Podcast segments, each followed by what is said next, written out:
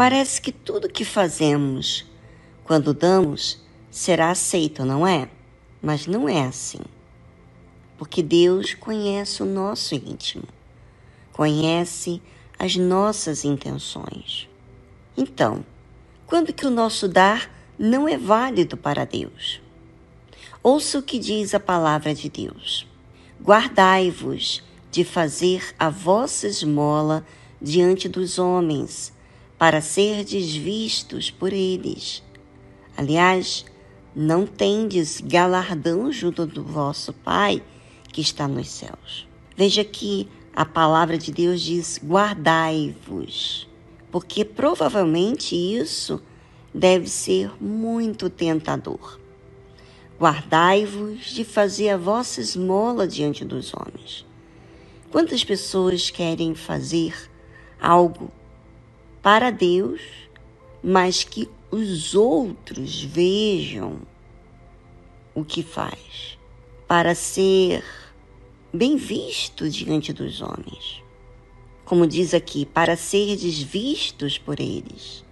Aliás, não tendes galardão junto de vosso Pai que está nos céus. Ou seja, Deus não aceita qualquer que seja o presente, a oferta que você faça com a intenção de ser visto pelos homens. Deus não aceita. E para quem você está querendo ofertar? Para Deus ou para que você seja aprovado diante dos homens? Ora, quando é feito para Deus, é algo muito particular. Quando nós queremos fazer algo para Deus, é porque há uma sinceridade que só Ele precisa saber, não as outras pessoas. E ele fala, continua falando assim, o Senhor Jesus. Quando, pois, deres esmola, dê a sua oferta. Não faças tocar trombeta diante de ti, como fazem os hipócritas nas sinagogas e nas ruas, para serem glorificados pelos homens.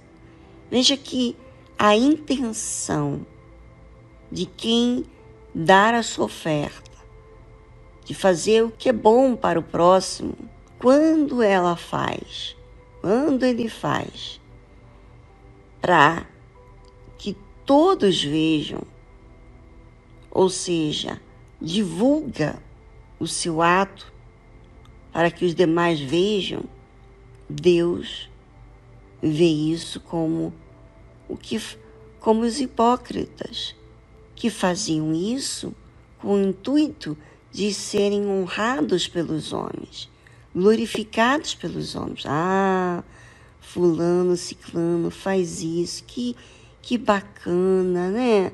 Poxa, como é bacana isso. É, as nossas intenções, gente, fala da nossa pessoa, fala do que nós estamos priorizando. Tudo que fazemos para Deus deve ser feito com raciocínio voltado aos olhos para Deus e não para ninguém. Como o Senhor Jesus disse: Quando tu deres esmola, não saiba a tua mão esquerda o que faz a tua direita.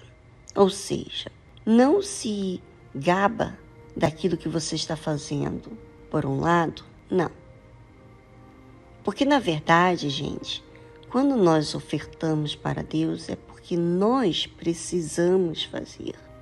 Somos nós que precisamos ofertar, porque a nossa tendência humana é ser egoísta, é olhar para o nosso umbigo, é querer, talvez, uma recompensa, uma glória pelos demais, pela aprovação dos demais. Deus sabe que o ser humano gosta de ser aplaudido. Então, ele fala que quando você faça algo para Ele, não faça isso de forma em que você divulga às outras pessoas o que você faz. Em outras palavras, você está dizendo o seguinte: olha, gente, eu oferto para Deus. Eu quero dizer para você que eu sou uma pessoa boa. Tipo, que você querendo se autoafirmar que a sua oferta está sendo aceita. Quando na verdade, quem tem que aceitar a sua oferta, a minha oferta, é Deus. É Ele que aprova. E Ele aprova a nossa oferta nos trazendo paz. A paz não vem por aplauso das pessoas. A paz não vem por causa da confirmação dos demais. A paz vem quando Deus aceita. Ele ele ficou feliz com a nossa entrega sincera. Ou seja, houve sinceridade, não algo artificial. Quando você faz para ser honrado pelos homens ou para ser visto pelos homens, na verdade você está com a intenção errada de ser glorificado pelos homens e não com seus olhos voltados para Deus. E o Senhor Jesus disse o seguinte: para que a tua oferta, a tua esmola, seja dada em secreta, e teu Pai que vê em secreto, ele mesmo te recompensará publicamente. É Ele que tem que recompensar. É Ele que tem que te honrar.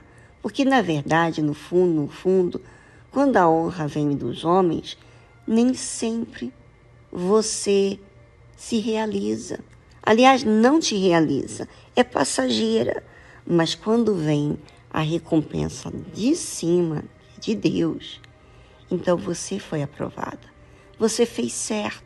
Você fez como deveria ter feito. Você foi sincero. Você foi verdadeiro. É isso que Deus está falando. Você olhou para mim e você me agradou. Não é isso que você pretende fazer? Agradar a Deus?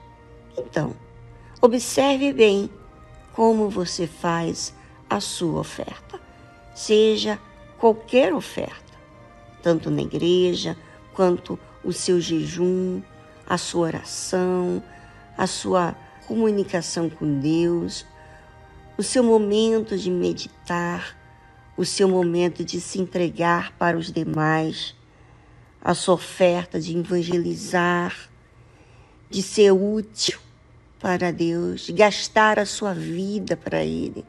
Não faça isso com o intuito de chamar atenção para a sua própria fama, para o seu orgulho, mas chame a atenção de Deus.